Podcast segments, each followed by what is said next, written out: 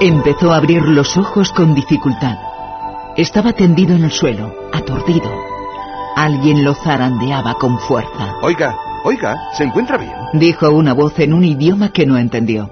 Conforme fue tomando conciencia de la realidad, un sonido ensordecedor le taladró.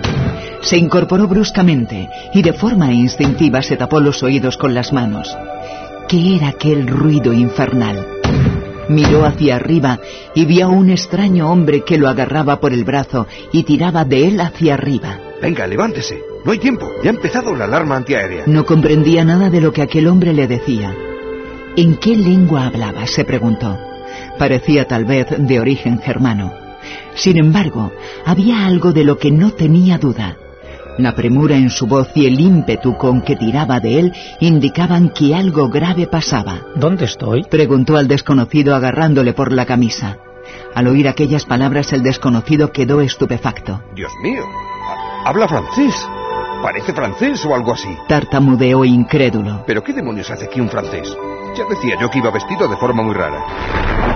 El impacto de una bomba lejana interrumpió la cháchara del desconocido. Bueno, da igual, vamos. Hay que llegar a un refugio. Y dicho esto, el desconocido, llevado por la extrema urgencia de la situación, consiguió levantarlo de un solo tirón. Ya de pie miró a su alrededor. Parecía encontrarse en medio de una calle, pero de aspecto muy distinto a las del lugar de donde venía. ¿Dónde estaba? ¿A dónde había ido aquella vez? Otra bomba. Esta había caído más cerca. Una columna de polvo y escombros se levantó desde un edificio cercano. El desconocido gritó asustado y sin más le pasó el brazo por debajo de la axila. ¿Preparado? Tenemos que correr, le dijo el desconocido. ¡Santo cielo! ¿Pero qué dice?, siguió preguntándose. Aunque no tuvo tiempo para pensar mucho más. El desconocido comenzó a correr y él, sujeto como lo tenía aquel hombre, también. Lo inesperado de la acción le hizo tropezar varias veces en los primeros pasos, pero luego se acomodó al ritmo que marcaba el desconocido. Durante la huida miraba de un lado a otro. Igual que ellos, la gente corría desesperada. Sus atuendos eran muy distintos al suyo. Bueno, en realidad todo era muy distinto a lo que él conocía. Sin embargo, ya había estado en sitios parecidos en otras ocasiones, y aquella indumentaria y en general aquel mundo no le resultaban del todo extraños. Un fuerte zumbido interrumpió sus reflexiones y le hizo mirar al cielo. «¡Pájaros metálicos!», exclamó. No era la primera vez que los veía, pero nunca dejaban de sorprenderle. De repente el desconocido paró en seco. Estaba sin aliento. Un minuto. Solo un minuto. No puedo más», dijo el desconocido entrecortadamente. Lo soltó y el desconocido se apoyó contra una pared. Él también lo hizo. Le temblaban las piernas.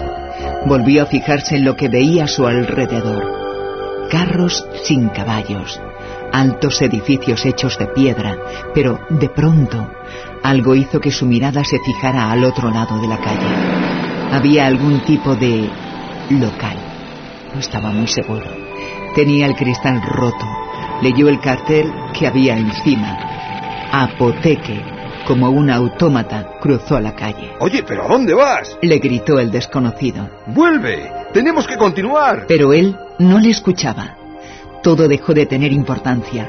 Aquello que había visto atraía por completo su atención. Se plantó delante de aquel cristal roto y miró hipnotizado el interior. El desconocido cruzó y le cogió el brazo. «¡Venga, vámonos! ¡Hay que llegar al refugio!», le decía. Pero él se resistió. El desconocido seguía tirándole del brazo, así que intentó deshacerse de él. Le empujó y el desconocido cayó al suelo. «¿Pero qué haces? ¡Estás loco! ¡Maldito francés!». Otra bomba. El desconocido se hizo un ovillo en el suelo. Por un segundo creyó que les había caído encima. Cuando levantó la mirada, vio que el francés seguía mirando el interior de la farmacia sin inmutarse. Enfadado, el desconocido se levantó. «Mira, ¿sabes lo que te digo? Que me voy. Ahí te quedas. A saber de qué psiquiátrico te habrás escapado». Y diciendo esto, el desconocido se alejó, corriendo con todas sus fuerzas. La marcha del desconocido no le importó, ni tampoco las bombas, ni los gritos de la gente. Nada. porque ya sabía dónde estaba. Aquella imagen se lo había dicho todo. En aquel sitio había un cuadro colgado en la pared. En él estaba reflejada la imagen de un hombre. Era muy realista, así que estaría pintado con mágicas pinturas de la época, pensó él. Pero eso era lo de menos. Esa cara que había visto otras veces en otros viajes y que sabía que era la reencarnación del mismo demonio. El responsable de todo aquel horror que estaba viendo, que estaba viviendo.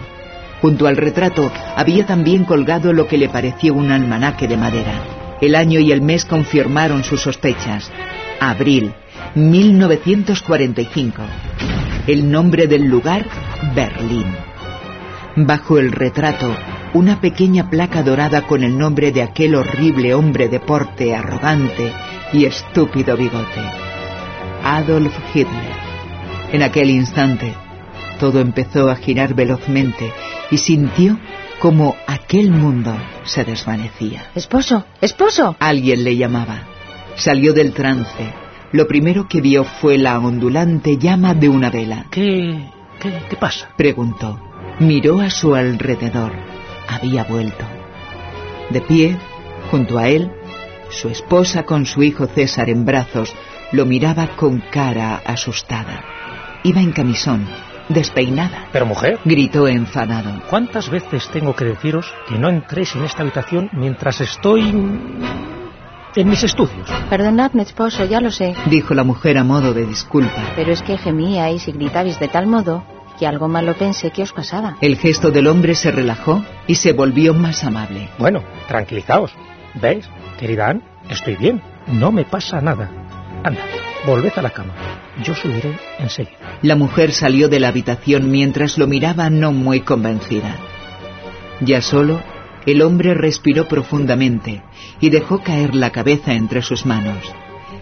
Estaba agotado y notó que su frente estaba empapada en sudor. Se quedó pensativo unos instantes, pero rápidamente se recompuso. Cogió una pluma y comenzó a escribir. Vendrá a tiranizar la tierra. Hará crecer un odio latente desde hace mucho. El hijo de Alemania no observa ley alguna. Gritos, lágrimas, fuego, sangre y guerra. Michel de Nostradamus.